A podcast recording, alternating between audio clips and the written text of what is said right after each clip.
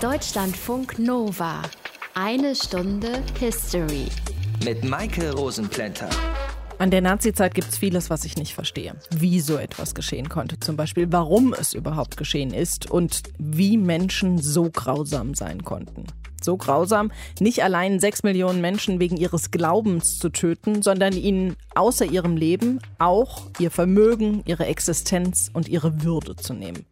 Erst wurden sie in Viehwaggons getrieben wie Schweine auf dem Weg zur Schlachtbank. Dann wurden sie ausgenommen bis hin zu ihren Haaren und den Goldzähnen. Und dann wurden sie getötet, zusammengepfercht mit Hunderten, nackt und ohne dass sie eine Chance auf Rettung hatten. Oder Sie mussten hart arbeiten, nur für etwas dünne Suppe und ein geteiltes Lagerbett.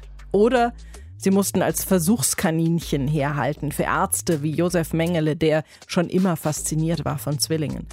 Oder sie mussten ihre Bewacher und Mörder belustigen in Orchestern oder indem sie für sie geboxt haben.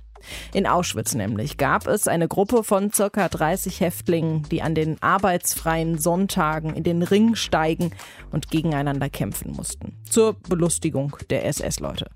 Einen davon stellen wir in dieser einen Stunde History vor.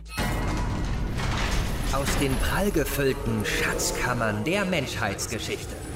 Euer Deutschlandfunk Nova-Historiker Dr. Matthias von Helfeld. Hallo Matthias. Sei gegrüßt. Auschwitz war ja das größte Vernichtungslager der Nationalsozialisten. Haben die das denn auch gebaut? Nee, die Geschichte dieses Lagers, die beginnt sehr viel früher, eigentlich schon im Jahr 1916. Da nämlich errichtete die Stadt Auschwitz ein Lager für die sogenannten Sachsengänger. Das waren deutsche Landarbeiter, die aus den agrarisch geprägten Osten des damaligen Kaiserreichs stammten, die das Land dort verlassen haben, um im Westen bessere und vor allem auch besser bezahlte Arbeit zu finden. Und Auschwitz gehörte damals noch zur kaiserlich und königlichen KUK-Monarchie Österreich-Ungarn. Das heißt, das Lager hatte es schon vorher gegeben.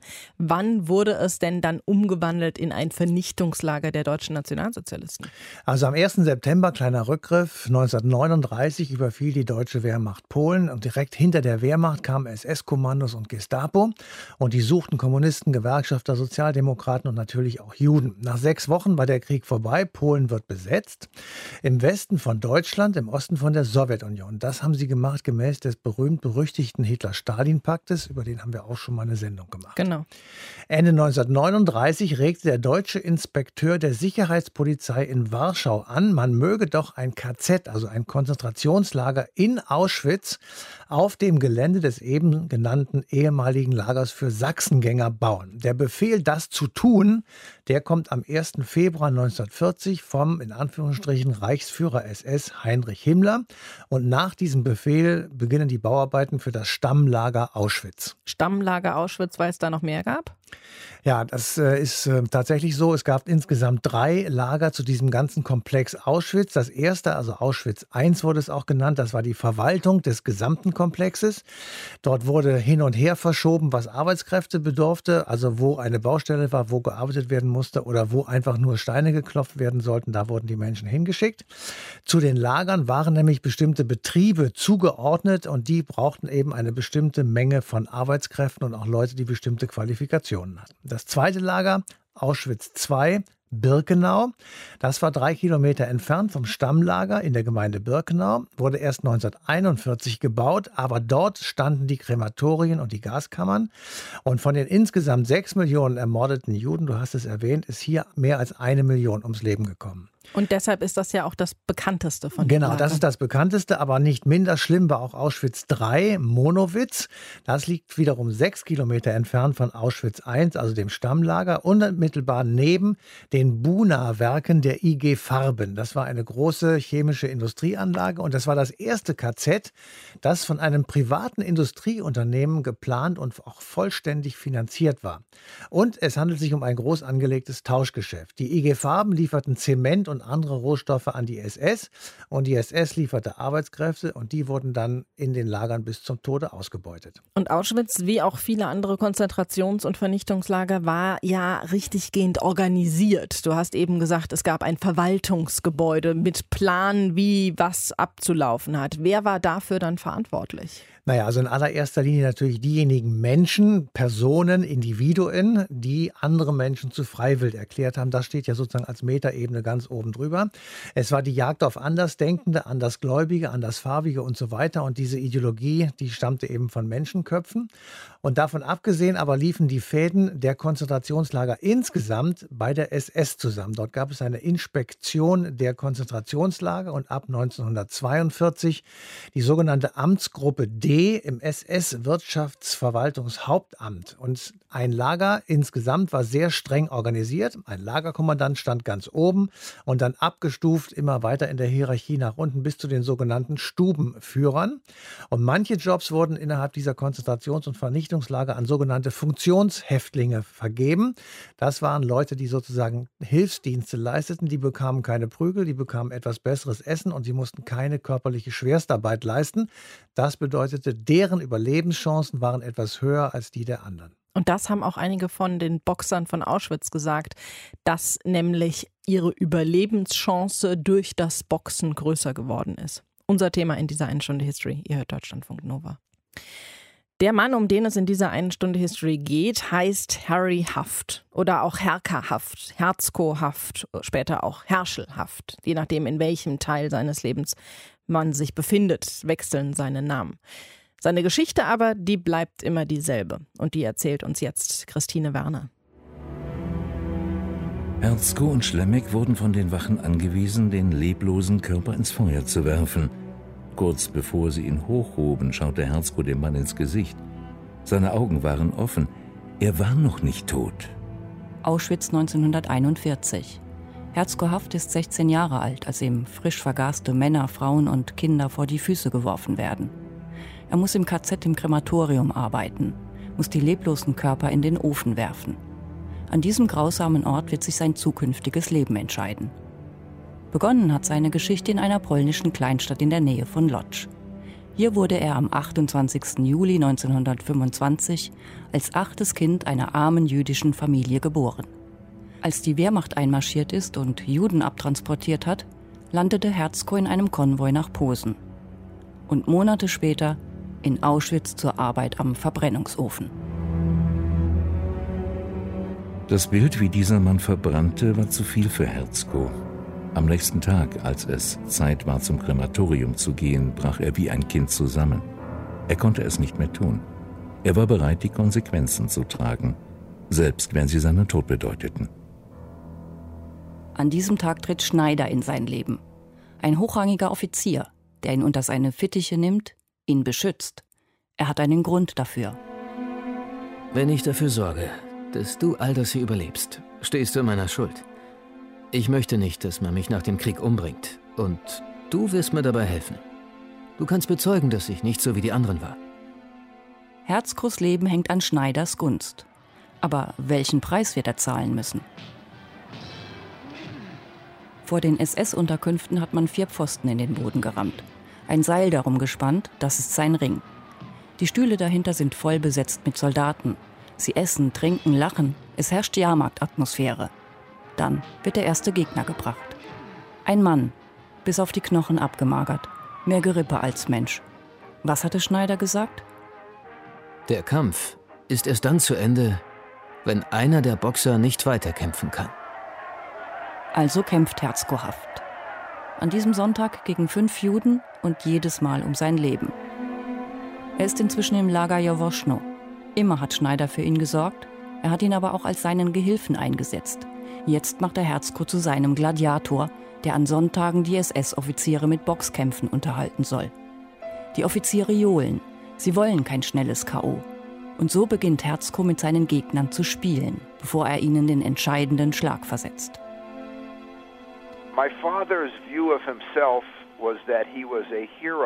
Mein Vater betrachtete sich selbst als Helden, denn er hatte es geschafft zu überleben. Er war ein Mann, der wirklich alles getan hätte, um zu überleben. Alan Scott Haft, der älteste Sohn, hat die Lebensgeschichte seines Vaters aufgeschrieben. Man erfährt darin, dass Herzko Haft Sonntag für Sonntag in den Ring steigt. Dass ihm die Offiziere den Namen das jüdische Biest geben, weil er all die halbtoten Herausforderer schlägt. Und dann, so liest man, kommen eines Tages Generäle aus Berlin, die einen eigenen Kämpfer dabei haben. Einen französischen Juden, angeblich ehemaliger Schwergewichtsmeister. Und alle Offiziere aus Jawoschno wetten auf Herzko. Nach vier oder fünf Runden war Herzko um die Augen herum mit stark blutenden Katz gezeichnet. Sein Leben stand auf Messerschneide und er geriet in Panik. Verzweifelt lockte er den Franzosen in eine Ringecke. Mit aller Kraft und Wut trommelte er Schlag um Schlag wild auf ihn ein. Herzko sah, wie man den Franzosen aus dem Ring zog und fortbrachte. Inmitten des Jubelgeschreis der Menge glaubte er zwei Gewehrschüsse zu hören, aber er war sich nicht sicher. Schließlich wurden die Menschen, gegen die er antrat, nach dem Kampf entweder direkt ermordet oder in einen Transport nach Auschwitz gesteckt, um dort vergast zu werden. Die Erfahrungen, die er im Lager machen musste, haben ihn nie losgelassen. Die Albträume, die Wut, die Gewalt, die er im Lauf seines Lebens erfahren hat, das alles hat ihn niemals losgelassen. 1948, drei Jahre nach dem Krieg, wandert Herzko zu einem Onkel in die USA aus. Er ist 22 Jahre alt, nennt sich jetzt Harry und hofft auf den großen Durchbruch. Daraus wird aber nichts. Im April 2007 wird Herzko Harry Haft in die Hall of Fame jüdischer US-Sportler aufgenommen. Ein halbes Jahr später stirbt er mit 82 Jahren.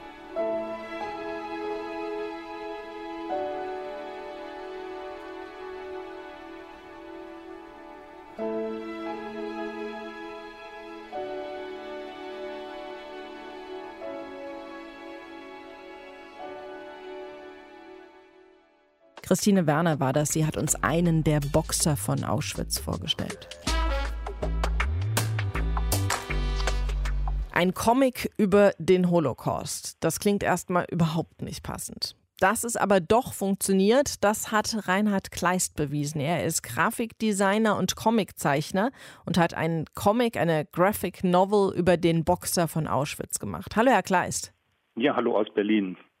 Dass es Menschen gab, die in Auschwitz um ihr Leben geboxt haben, das ist ja gar nicht so bekannt. Wie sind Sie auf die Geschichte von Harry Haft aufmerksam geworden?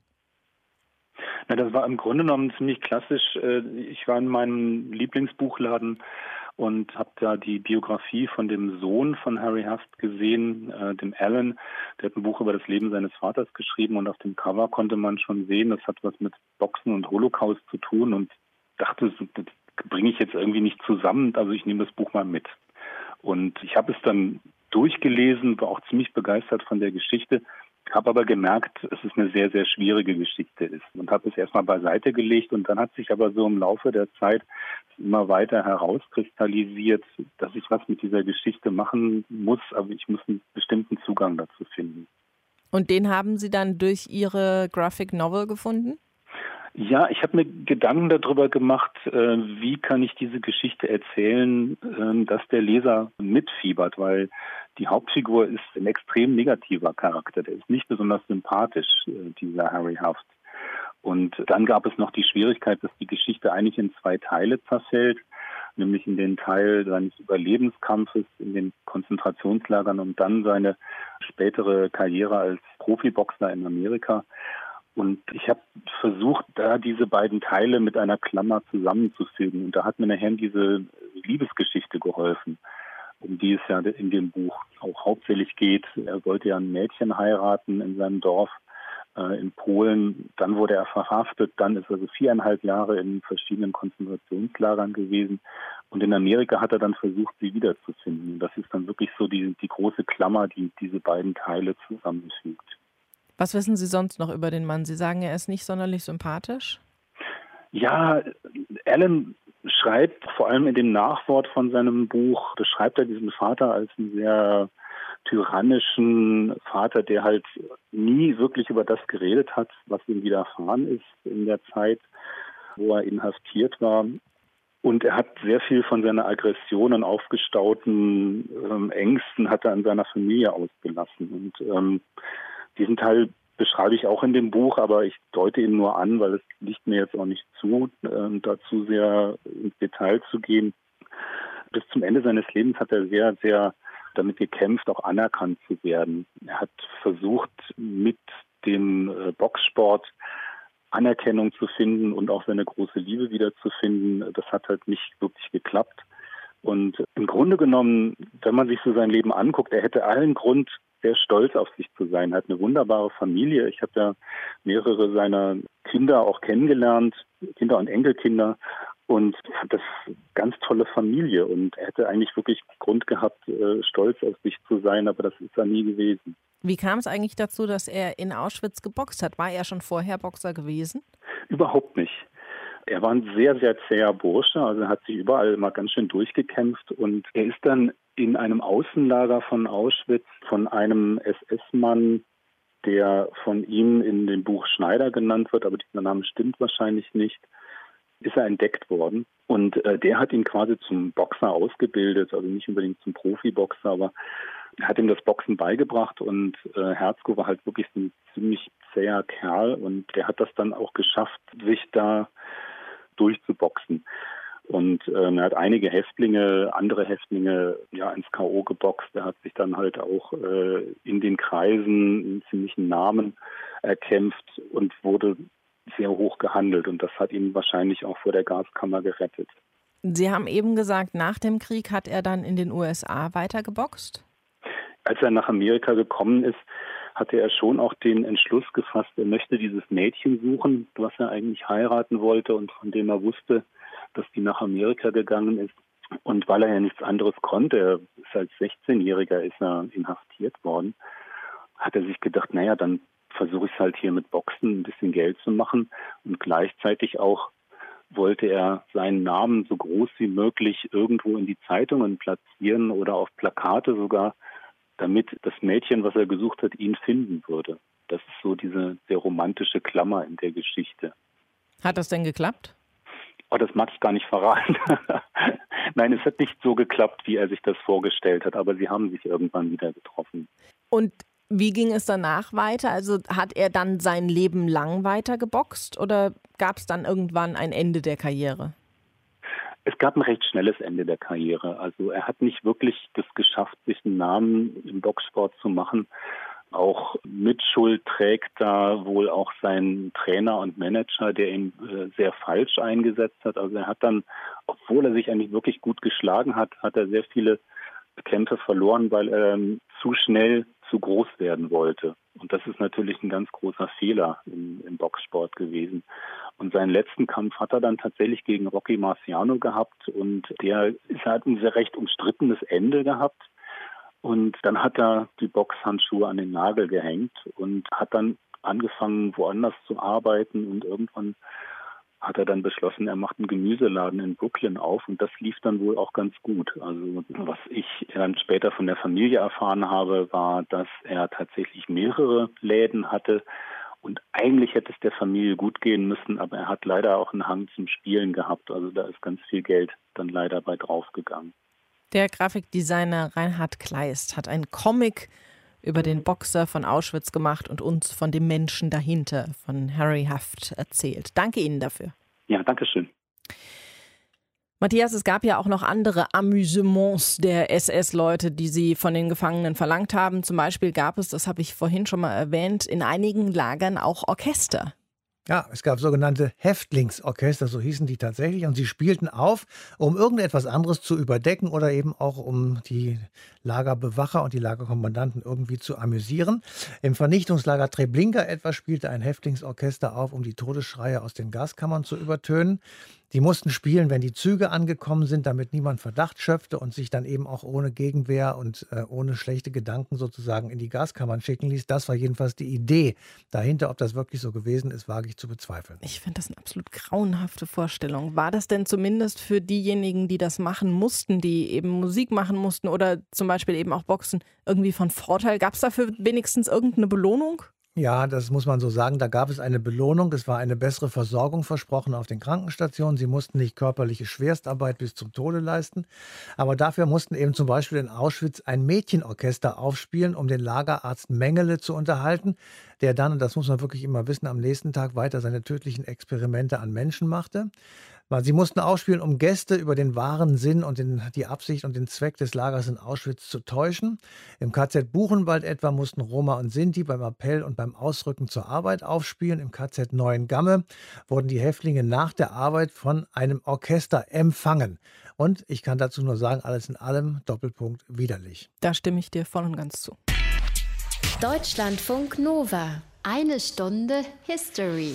Auschwitz war das größte Konzentrationslager und hier sind auch die meisten Menschen ermordet worden. Aber es war weder das einzige Konzentrationslager noch das einzige Vernichtungslager.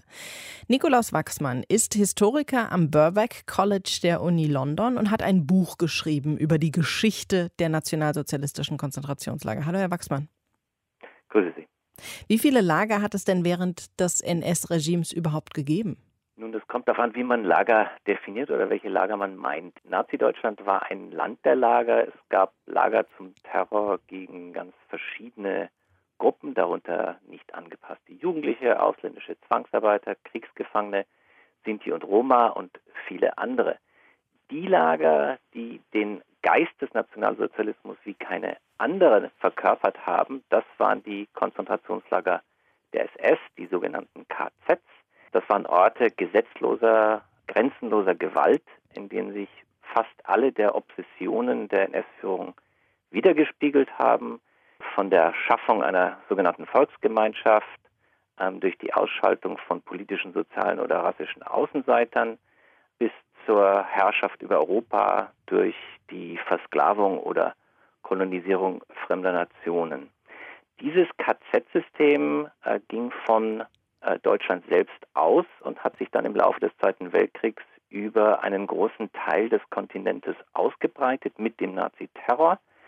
Und zwar vom Baltikum in Osten äh, bis zur kleinen englischen Kanalinsel Alderney. Insgesamt hat die SS in der äh, Zeit des Regimes über zwei Dutzend KZ-Stammlager errichtet, Stammlager wie das erste Lager Dachau und über 1100 Außenlager, die diesen Stammlagern angegliedert waren äh, und meist weiter entfernt aufgebaut worden sind, oft bei Baustellen oder Fabriken, wie zum Beispiel bei der IG Farben in Monowitz bei Auschwitz. Das ist ja eine unglaubliche Zahl. Weiß man denn, wie viele Menschen in diesen Lagern umgekommen sind? Man kann schätzen, dass insgesamt etwa 2,3 Millionen Männer, Frauen und Kinder in diese SS-Konzentrationslager verschleppt worden sind. Die meisten von ihnen, ich würde sagen geschätzt über 1,7 Millionen, kamen in den KZs ums Leben. Hier sind zwei Punkte, äh, denke ich, zentral. Erstens mal starben fast alle von diesen Opfern während des Krieges. Die KZs waren von Anfang an äußerst brutal, ähm, aber in der Vorkriegszeit haben die meisten Gefangenen die Lager noch überlebt. Erst im Krieg äh, haben sich die Lager zu Orten der Massenvernichtung entwickelt. Zweitens starben mehr als die Hälfte aller Opfer der KZs in einem einzigen Lager und dieses Lager war Auschwitz. Und der Grund dafür ist, dass Auschwitz das einzige KZ war, das auch eine zentrale Rolle im Holocaust gespielt hat, das heißt in der systematischen Vernichtung der europäischen Juden während des Krieges. Ab 1942 ist es nämlich zu Massendeportationen von Juden nach Auschwitz gekommen. Das Lager bestand seit 1940. Bis 1942 waren die meisten Gefangenen polnische politische Gefangene. Das änderte sich 1942 mit den Massendeportationen von Juden nach Auschwitz. Und Auschwitz wurde nun zu einer ungewöhnlichen Mischung aus Arbeits- und Todeslager. Die meisten jüdischen Opfer wurden gleich nach der Ankunft als nicht arbeitsfähig selektiert und in den Gaskammern ermordet.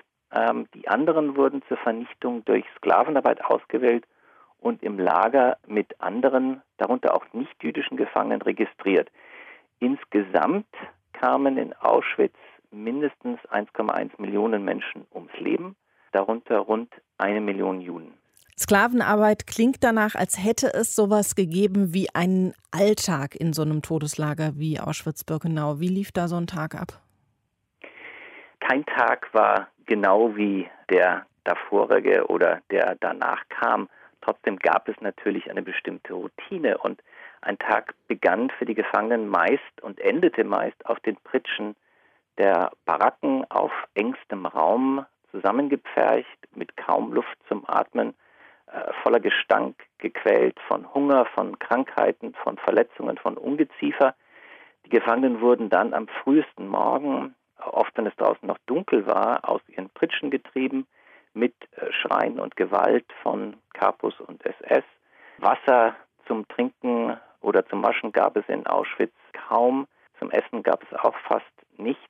Dann mussten die Gefangenen zum Zählappell marschieren, auf dem Appellplatz immer ein Ort der Qualen. Dann marschierten sie meist zur täglichen Schinderei, zur Sklavenarbeit, oft außerhalb des Lagers, die oft durch Gewaltausbrüche unterbrochen wurden. Wer von den Gefangenen dann lebend abends wieder zum Lager zurückkam, nach einem weiteren Zählappell, der manchmal Stunden dauern konnte, der kam in den Blockzeug und auf die Pritsche und dem war es gelungen, äh, einen weiteren Tag in Auschwitz zu überleben. Aber selbst in der Nacht konnte er oder sie mit Ruhe äh, kaum rechnen, weil die, die Höllenqualen von Auschwitz haben nie aufgehört. Die waren unerlässlich auch nachts. Äh, und nach einer qualvollen Nacht wurden die Gefangenen dann wieder geweckt und ein neuer Tag der Torturen hat angefangen. Wir sprechen ja heute über den Boxer von Auschwitz. Hat es noch andere ähnliche Schicksale wie die dieses Mannes gegeben? In den Konzentrationslagern hat kein Schicksal genau einem anderen äh, geglichen. Wir kennen ja die Fotos von Gefangenen in den gestreiften Uniformen, äh, die oft identisch aussehen, aber unter diesen Uniformen hat doch jeder das Lager anders erlebt, geprägt von ganz verschiedenen Faktoren wie Nationalität, Geschlecht, Religion, Alter, Politik äh, und eben auch dem Beruf oder anderen Fähigkeiten oder Talenten, die Gefangene von ihrem Leben draußen ins Lager gebracht haben und die es ihnen vielleicht ermöglichten konnten, eine bessere Stellung zu erlangen oder etwas mehr Essen zu bekommen und so vielleicht ihr Leben etwas zu verlängern. In sehr seltenen Einzelfällen konnten diese Talente sportliche Talente sein, wie Boxen. Sehr viel häufiger waren es äh, andere berufliche Erfahrungen, wie zum Beispiel in Fällen von Medizinern. Die SS in Auschwitz und anderen Lagern hat im Laufe des Krieges immer mehr Häftlinge als Pfleger und Ärzte herangezogen. Diese Arbeit als Häftlingsarzt oder Ärztin war selbstverständlich furchtbar wegen der katastrophalen Verhältnisse und wegen dem tödlichen SS-Terror. Gleichzeitig hat sie aber doch den Gefangenen selbst eine sehr viel größere Chance zum Überleben geboten und auch die Möglichkeit, möglicherweise anderen Mitgefangenen zu helfen. Mussten die denn auch zum Beispiel an Experimenten wie denen von Herrn Mengele mitarbeiten? In seltenen Fällen war dies der Fall. Die meisten Gefangenen aber haben in der Ambulanz gearbeitet, in anderen Räumen der sogenannten Häftlingskrankenbauten, wo sie fast ohne Medikamente und unter der brutalen Überwachung der SS-Ärzte versuchen mussten, wenigstens einige Leben zu retten.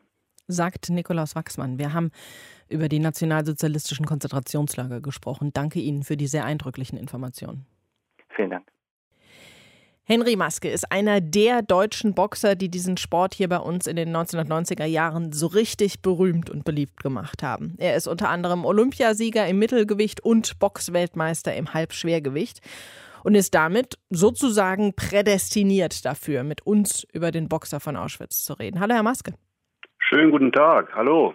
Kannten Sie die Geschichte von Harry Haft und wenn ja, hat sie die berührt? Ich kannte sie bis zu einem gewissen Zeitpunkt nicht. Sie haben mich darüber aufgeklärt und selbstverständlich habe ich mich dann damit auch beschäftigt und habe es auch als ausgesprochen berührend empfunden, schon weil man kennt es ja von Hundewettkämpfen. Man kannte es früher von Kämpfen bei den Gladiatoren. Und bei ihm ist ja auch so beschrieben, dass er, um zu überleben, den Kampf gewinnen musste, was ihm geglückt ist, aber vielen anderen nicht.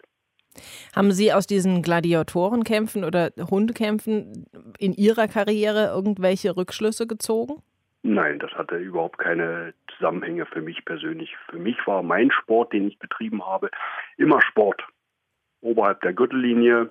Selbstverständlich gehört auch eine gewisse Härte dazu. Selbstverständlich wird man dabei auch getroffen, was man grundsätzlich vermeiden will. Und um zu gewinnen, muss man den anderen treffen. Na klar, und da passieren Dinge, die nicht immer so geplant sind. Aber und das ist mir wichtig, da steht ein Mann, der Dritte im Bunde im Ring, mit einem weißen Anzug im Zweifel und achtet darauf, dass alles legitim bleibt. Und in der Regel passiert das auch genauso und hat nichts mit dem zu tun, was auch ein Harry Haft sicherlich erfahren hat. Aber wenn sie dann getroffen werden, dann kann es ja auch mal zu extremen Verletzungen kommen. Ist das immer so ein bisschen bei Ihnen im Hinterkopf gewesen? Nein, das ist nicht vordergründig und auch nicht im Hinterkopf gewesen. Selbstverständlich, und diese Verpflichtung hat man als jemand, der irgendwann mal Dinge tut, wo Gefahren lauern könnten, hat man die Verpflichtung dafür zu sorgen, sich bestmöglich vorzubereiten. Natürlich, die Vergangenheit zeigt es immer wieder, man hat keine Garantie. Aber die Chance, dass es passiert, so gering wie möglich zu halten, das ist deine Verpflichtung. Und je nach Leistungsniveau muss man ja gestehen, passiert es immer seltener. Und die, die möglicherweise nicht die Qualität haben, kommen auch nicht ins Ziel bzw. oben an. Und nochmal, es hat nichts mit dem zu tun, was ein Hintergrund war, beispielsweise in der Zeit, die Harry Haft erlebte und er selbst, ausgebildet durch einen Trainer, dann irgendwann in diesem Fight, in dieser Auseinandersetzung, ich will nicht sagen Wettkampf, das ist ja eine Auseinandersetzung äh, im Zweifel oder im wahrsten Sinne des Wortes um Leben und Tod. Sie wurden ja in der DDR geboren und haben dort eben auch Ihre Karriere begonnen. Wurden Sie da auch nochmal in besonderer Weise mit der jüngeren deutschen Geschichte konfrontiert? Ja, das sind zwei verschiedene Sachen. Natürlich äh, habe ich äh, in der DDR äh, das Leben äh, als Sportler genießen können. Ich habe damit begonnen, habe die Möglichkeiten gehabt, äh, mich dort entfalten und habe auch die Chance bekommen, äh, anhand von geschaffenen Voraussetzungen international erfolgreich zu sein. Das, was Sie fragen, hat ja nichts mit dem Sportler und mit dem Sportlerin in der DDR zu tun, sondern wir sind alle zu DDR-Zeiten sehr wohl gerade zu diesem Thema sehr sensibilisiert worden. Da gab es in der Schule Unterricht zuhauf, äh, Nachmittage, Appelle, Auschwitz-Besuche und dergleichen. Also all die Dinge gab es. Und natürlich hat man auch über die Verfolgung über Juden gesprochen, sehr sensibilisiert auf uns gewirkt. Und es ist nicht nur bei mir nachhaltig etwas sehr intensiv geblieben. Wie war das damals für Sie, als Sie in Auschwitz waren? Das war ja der Ort, an dem Harry Haft eben auch geboxt hat. Ich glaube, ich war nicht der Einzige, wo Atem stockte, wo man nicht atmen konnte, wo man Unverständnis hatte, sofern je nach Alter man da war, gewisses, ja, gewisses Nachvollziehen überhaupt versucht wurde. Wie kann es möglich sein, dass der Mensch, der ich ja auch bin, dazu befähigt ist, genau in dieser Art zu handeln, vielleicht am Anfang überraschend, später mit dem Bewusstsein, es wieder zu tun und es zu unterstützen, es zu begleiten, dass Menschen wie Sie und ich derartig dahin vegetieren bis zum Lebensende. Manche haben es geschafft. Harry Haft gehört dazu und hat eine Geschichte in sich, die mit einem Menschenleben nun wirklich gar nichts zu tun hat. Der ehemalige Weltmeister und Olympiasieger im Boxen Henry Maske hat uns von seiner Verbindung zwischen der jüngeren deutschen Geschichte und dem Boxen erzählt. Vielen Dank Ihnen für die persönlichen Einblicke. Sehr gerne. Vielen Dank Ihnen. Jetzt ist der Nationalsozialismus ja so eine Epoche in der Geschichte, die wirklich viel behandelt wird. Zu Recht, meiner Ansicht nach. Und auch wir haben schon einige Sendungen zu Themen aus der Zeit gemacht und uns dann auch gefragt, ob wir dieses Kapitel in unserer Gesellschaft ausreichend diskutiert und, naja, soweit das geht, verarbeitet haben. Matthias, haben wir die Vernichtungslager und den Holocaust denn auch ausreichend behandelt? Also wenn du mich persönlich fragst, ich würde das mit Ja beantworten. Es gibt Leute, die sagen, wir haben es viel zu viel gemacht und es gibt andere Leute, die sagen, wir haben es viel zu wenig gemacht. Also da wird man vermutlich nie auf einen Nenner kommen. Aber ich will mal so sagen, ein Staat, der mit allen seinen exekutiven, legislativen und judikativen Möglichkeiten, das ist in der Summe eine ganze Menge, Jagd macht auf eine vorher definierte Gruppe von Menschen, das ist derartig unvorstellbar, auch heute für uns unvorstellbar, selbst wenn wir Leid und Elend und Diktaturen in anderen Ländern heute sehen Da fehlt uns jede Form von Begründung. Wir können das tatsächlich nicht nachvollziehen, weil es vollkommen willkürlich ist. Und deswegen stehen wir vor einem großen Rätsel. Und deshalb weiß ich nicht, ob man das überhaupt verstehen kann, das, was da passiert ist. Aber drüber reden müssen wir auf jeden Fall. Da bin ich voll und ganz bei dir. Ich bin eine von denen, die es nicht verstehen kann. Aber das habe ich ja schon gesagt. In der nächsten Sendung sprechen wir wieder von positiveren Dingen, von einer Entspannung im Kalten Krieg, von Annäherung und friedlicher Konfliktlösung. Es geht dann um die Schlussakte von Helsinki, die 1975 unterzeichnet wurde und die die Konferenz für Sicherheit und Zusammenarbeit, KSZE, heute wird sie OSZE genannt, in Europa etabliert hat. Das also das nächste Mal. Bis dahin euch eine schöne Zeit. Bye bye. Deutschlandfunk Nova. Eine Stunde History. Jeden Montag um 20 Uhr. Mehr auf deutschlandfunknova.de.